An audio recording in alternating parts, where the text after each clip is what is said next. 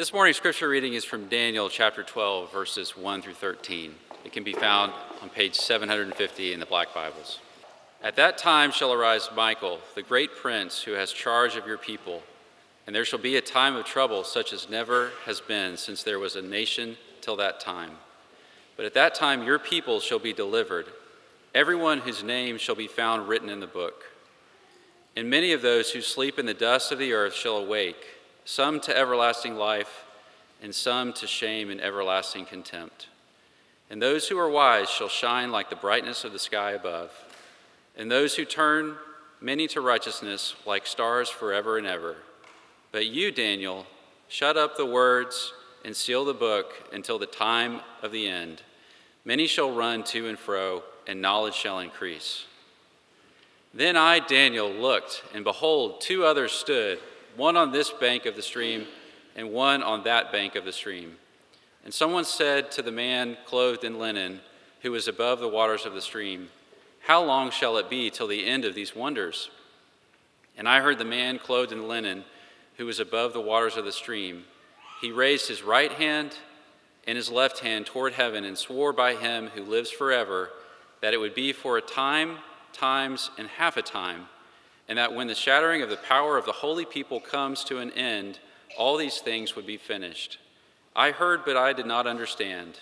Then I said, O oh, my Lord, what shall be the outcome of these things? He said, Go your way, Daniel, for the words are shut up and sealed until the time of the end.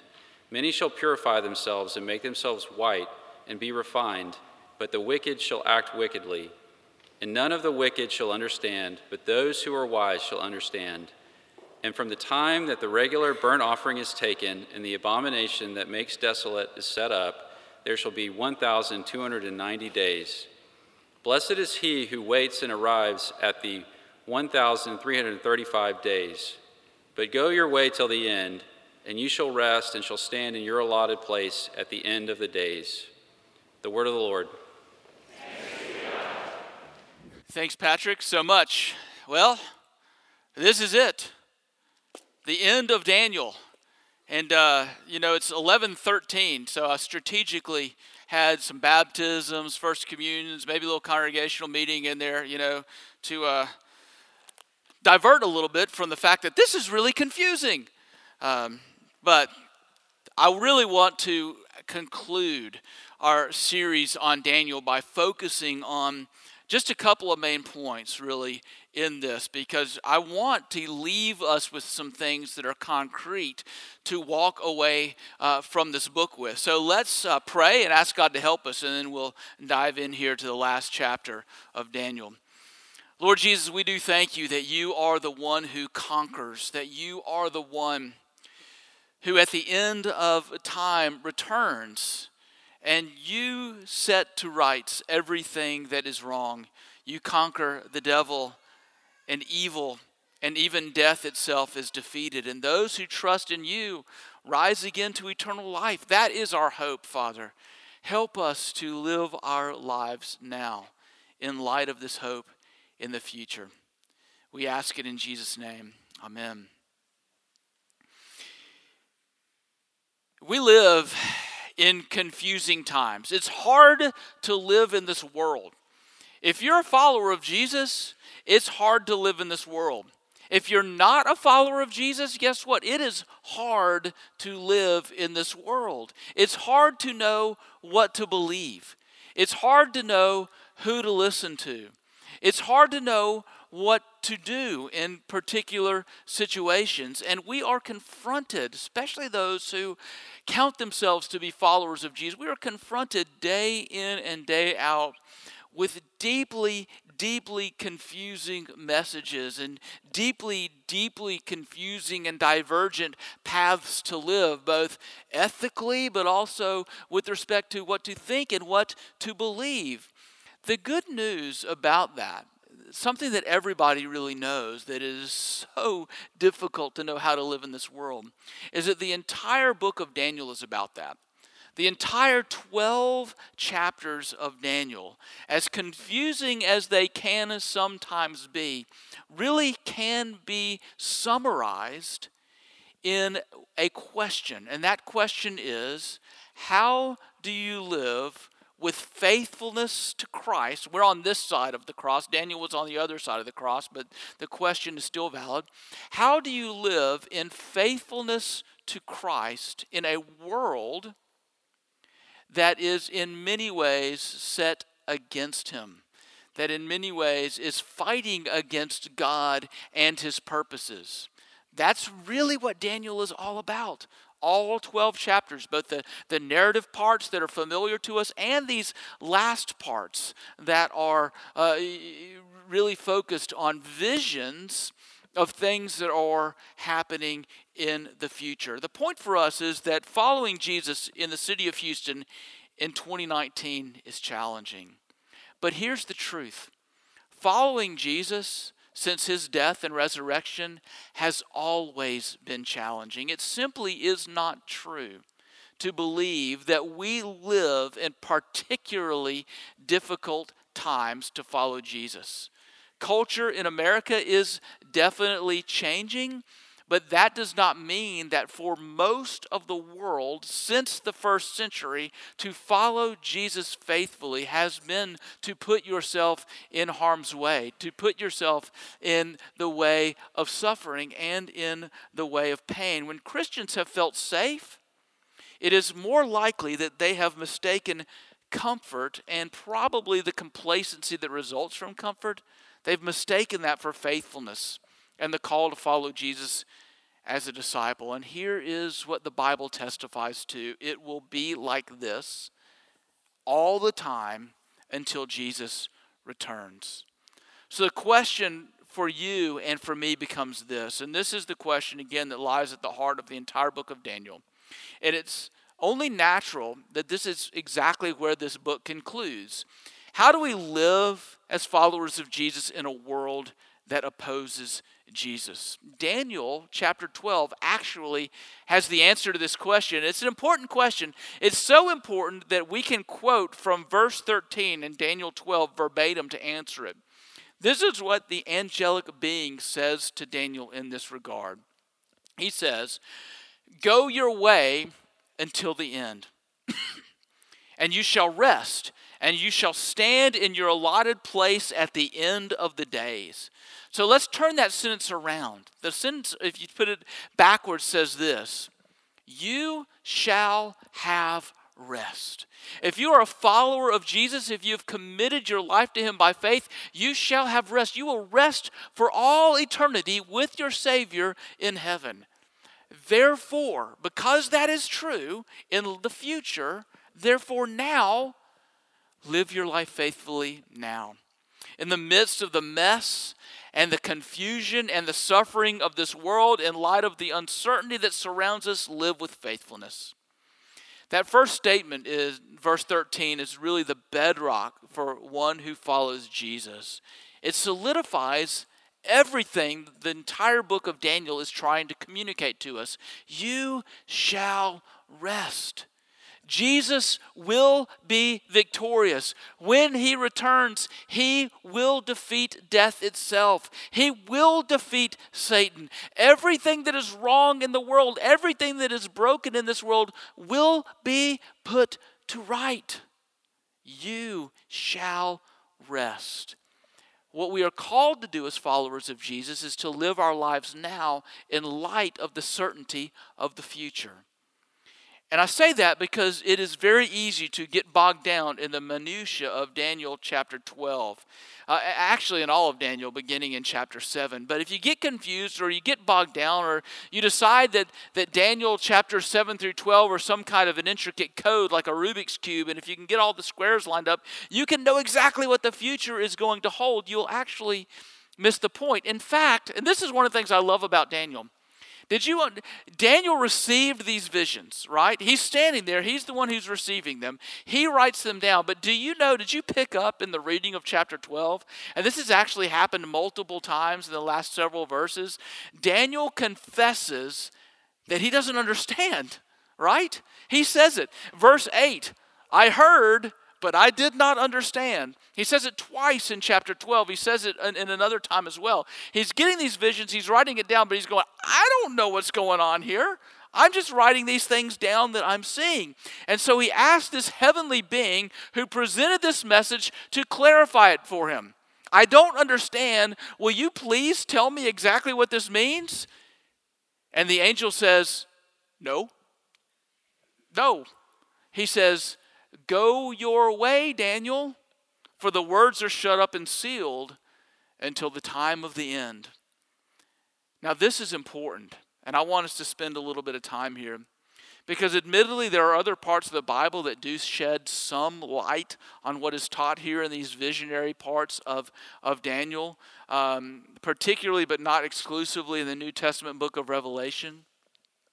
But there is no part of the Bible, including Revelation, that provides absolute certainty on all of the issues that surround what theologians call eschatology, which is the study of the end times, the end of time when Jesus will return. And there's that resulting final battle between Jesus and Satan, where Satan is fully defeated and death is defeated, and it ushers in the new heavens and the new earth. And, and there's nothing in the Bible that would encourage you to treat these passages like a mystery to be solved or a roadmap so that you can try to place contemporary events in light of where they fit in the puzzle so that you can figure out the future and God's ultimate plan. A lot of people have tried to do that, and a lot of people have been wrong along the way. But I do want you to hear me right on this. Like other things in the Bible that we as followers of Jesus in contemporary times can veer off on one side or the other, this is another one of those places. Because some people tend to get stuck in what I mentioned above. They get so fixated on the end of time and they want to figure it out. All they want to do is they want to figure out what's going on and they want to know which political leader represents X and Y and Z in the Bible so they can have this roadmap and they can figure everything out, which is something the Bible doesn't do. That they miss the point and they forget to live with faithfulness in the present time. They forget to, to do what the angel commanded Daniel to do, which is to go your way, to go your way and to live your life. But on the other hand, a lot of people read these kinds of things and just sort of shrug their shoulders. Um, they take, you know, what people have humorously called a, a pan millennial view of the end times, and that means that they don't have any idea what's going on, but they know that it will all pan out in the end. Um, I, I heard that. That was that's a seminary joke. It's a bad one. It's like a theology nerd joke, and it's not good. But anyway. Um, but the truth is, I actually have a pretty defined view personally of the end times. It affects how I live my life right now. But here's what I would say that's not the point of this passage. And it's not really the point of Daniel 7 through 12. The point of Daniel 12 is an encouragement for you to live your life faithfully to God, faithfully to Jesus, no matter what discouragement or even suffering comes your way, because the end of the story has been revealed. The end of the story is the final full victory of Jesus over all evil. And so, no matter what comes your way right now, you know what the future holds eternal life for those who trust in the Lord Jesus Christ and believe in Him. And we do that by fixing our hope on the victory of Jesus. So, by way of simple conclusion in the whole book of Daniel, I want us to ask ourselves how do we do that?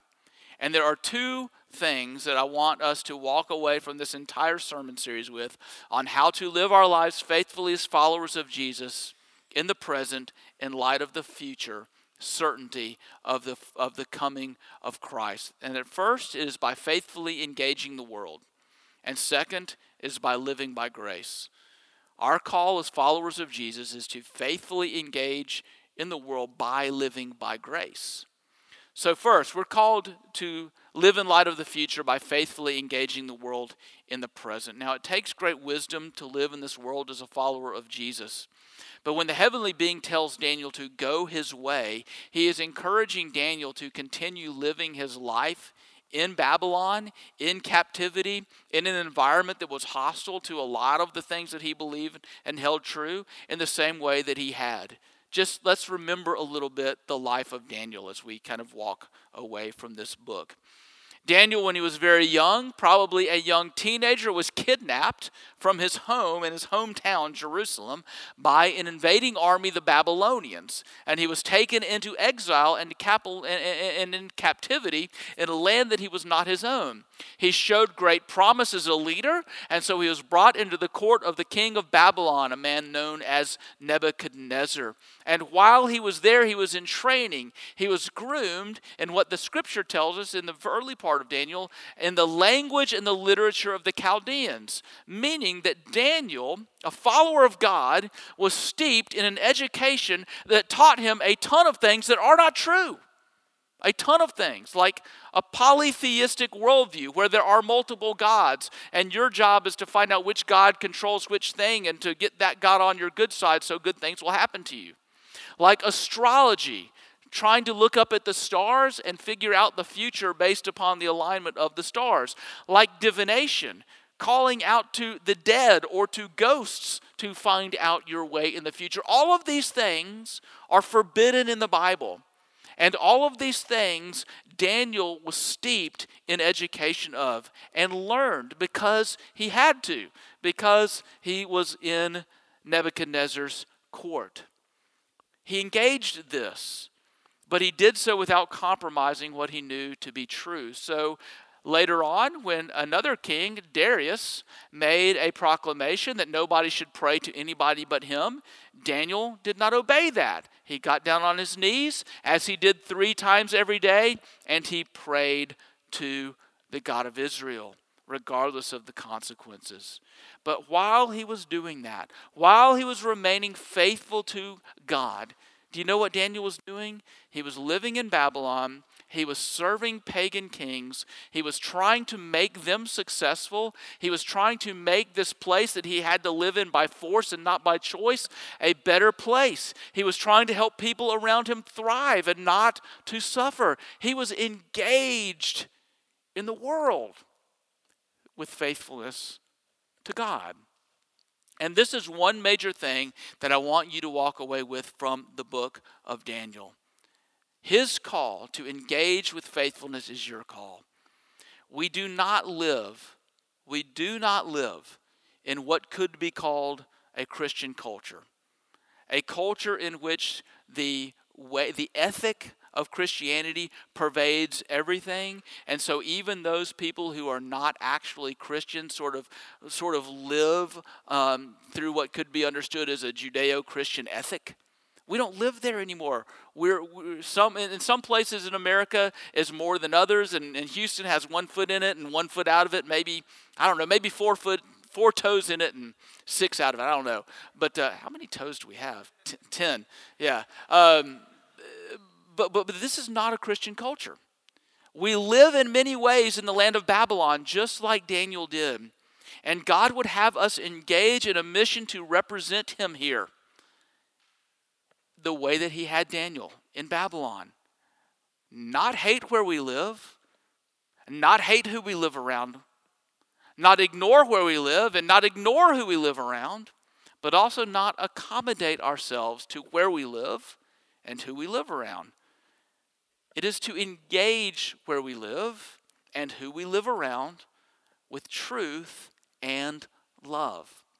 You know, um, you, if you've ever read the Gospels, Matthew, Mark, Luke, and John, you've probably seen this. But unless you actually sit back and you think about it for a little while, it's actually hard to really understand the import of this. But when Jesus was engaged in his preaching and teaching ministry, largely the th- three years since he announced himself on the scene and before he went to the cross, he was constantly, constantly, all three of those years, and, and, and put yourself in his shoes for a second. He was constantly being condemned by religious people. Religious people did not like Jesus.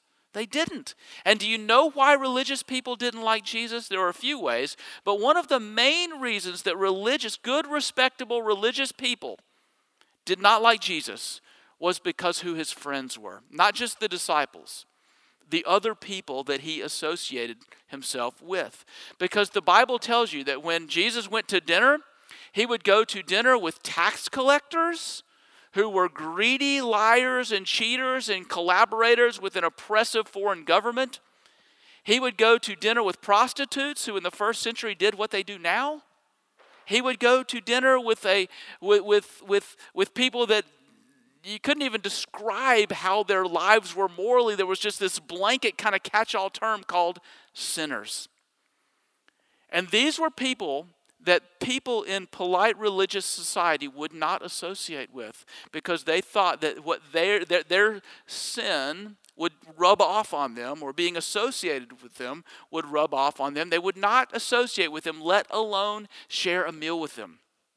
And so they condemned him. They condemned Jesus for his associations. And when they did, Jesus did not get angry. He simply said what is true. Hey, I'm a physician. I didn't come to heal the well, I came to heal the sick. I did not come to call the righteous, but to call sinners and to call them to repentance and to faith in Him. He had to be with them, to hear their stories, to speak to them the gospel, to touch them physically, and to heal them. This is what Jesus came to do my question for me, and this is a really uncomfortable question for me. I don't really like this question. I ask it anyway. Who are the modern day tax collectors, prostitutes, and sinners?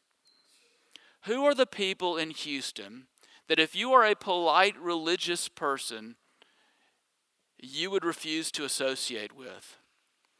I often wonder, I really do. I, I, I'm a pastor, and that means I hang around with Christians a lot. All the people that I work with are Christians. You probably, you, I bet you cannot say that. I, I might be the only person in this room that can say that. All the people I work with are Christians. But uh, I often wonder in my own life if anyone would ever lob an accusation at me that they lobbed at Jesus. Look at that Clay Holland guy. Look at who his friends are. Good grief. Look at those people. I, that, not so much. And I don't say that to my credit. I actually say that to my shame. That is not good. But what about you? Is there any part of your life where you are open to an accusation that you hang out a lot with sinful or broken people? Because you deeply love them and you long and desire for them to hear the gospel of Jesus Christ and to believe in Him and to be transformed by Him and to be made new and to be made whole and to inherit eternal life. Would anyone ever look at your list of friends and shake their head and maybe even say something nasty about you on Facebook? Like, how can he? How can she possibly be with that person? That's a question we really need to ask if we are serious about following Jesus as he is instead of how it is that we want him to be. Now, of course, there's balance here. Engagement is not the same thing as accommodation. Jesus spent all of that time with all of those people, but do you know what Jesus never did? He never sinned, ever. In thought, word, or deed, Jesus did not sin. So engagement is not the same thing as accommodation. Daniel strove to engage while remaining faithful to God. And that is where we must cultivate the wisdom that is necessary to discern whether our desire is simply to consume what the world offers us or to walk into it as ambassadors of Christ, as instruments of the gospel in order to bring to bear the marks of the kingdom of God. This is why it is the vision of this church to do two things both to reach and to renew to engage Houston with the gospel and to do that, we cannot just build a big, gigantic, we have enough property to build a moat around us, you know, a, a big one, and to raise up drawbridges and to only let good people in. But that would be unfaithful of us. That would be unfaithful to the call of the church. But we're also called to renew to gather for worship, to teach the scriptures, to foster purposeful relationships, to strengthen ourselves, to take great risks for Jesus. That's faithful engagement. That's the first call. The second call is to actually answer the question how do we do that? And we'll conclude by this. Well, we faithfully engage by living by grace. When the heavenly being tells Daniel twice in chapter 12 to go his way, he does not say, Go in your strength. He doesn't say that. He says, Go live your life but everything, and this is not an exaggeration, everything in the book of Daniel is about God's sovereign control over all of history and his final victory over sin and death at the return of Jesus. So, this means that our call to engage the world is not our call to do it in our own power. We go united to Christ and filled with the Holy Spirit. This is God's gift to us. We do not get it by earning it, by being good people. He gives it to us freely. Therefore, our call is to live our lives by grace. Remember chapter 3. Shadrach, Meshach, and Abednego thrown into the fiery furnace for refusing Nebuchadnezzar's golden image, his call to bow down and worship him. Did they save themselves? They did not save themselves. Nebuchadnezzar looked up, and behold, there was a fourth being, one like a son of man, in that fiery furnace with them, and he ushered them out of that place unharmed, saved by grace. Remember chapter 6. Daniel cast down into a den of lions for defying Darius's command not to pray to God. Did he save himself? He did not. God sent an angel into the lion's den to shut the lion's mouth. He walked out unharmed, saved by grace. The major point of the book of Daniel, and this is what I want to leave you with, is that the same Savior the same God who saved Shadrach, Meshach, and Abednego, who saved Daniel, who will fully and finally defeat sin and evil at some point in the undefined future, is the same Savior who walks with you today as you live in a world that is not the way that it is supposed to be, that is still under sway in many ways the power of the devil. But if you're a follower of Jesus, your call is to engage into this world, not to run away from it, but to engage it, united to Jesus, living by his grace, because his victory ultimately is your victory as well. Let's pray. Thank you, God, for your grace and your mercy. Help us to live by it. We love you and we thank you for rescuing us by your grace and for walking with us into the world. We ask it in Jesus' name. Amen.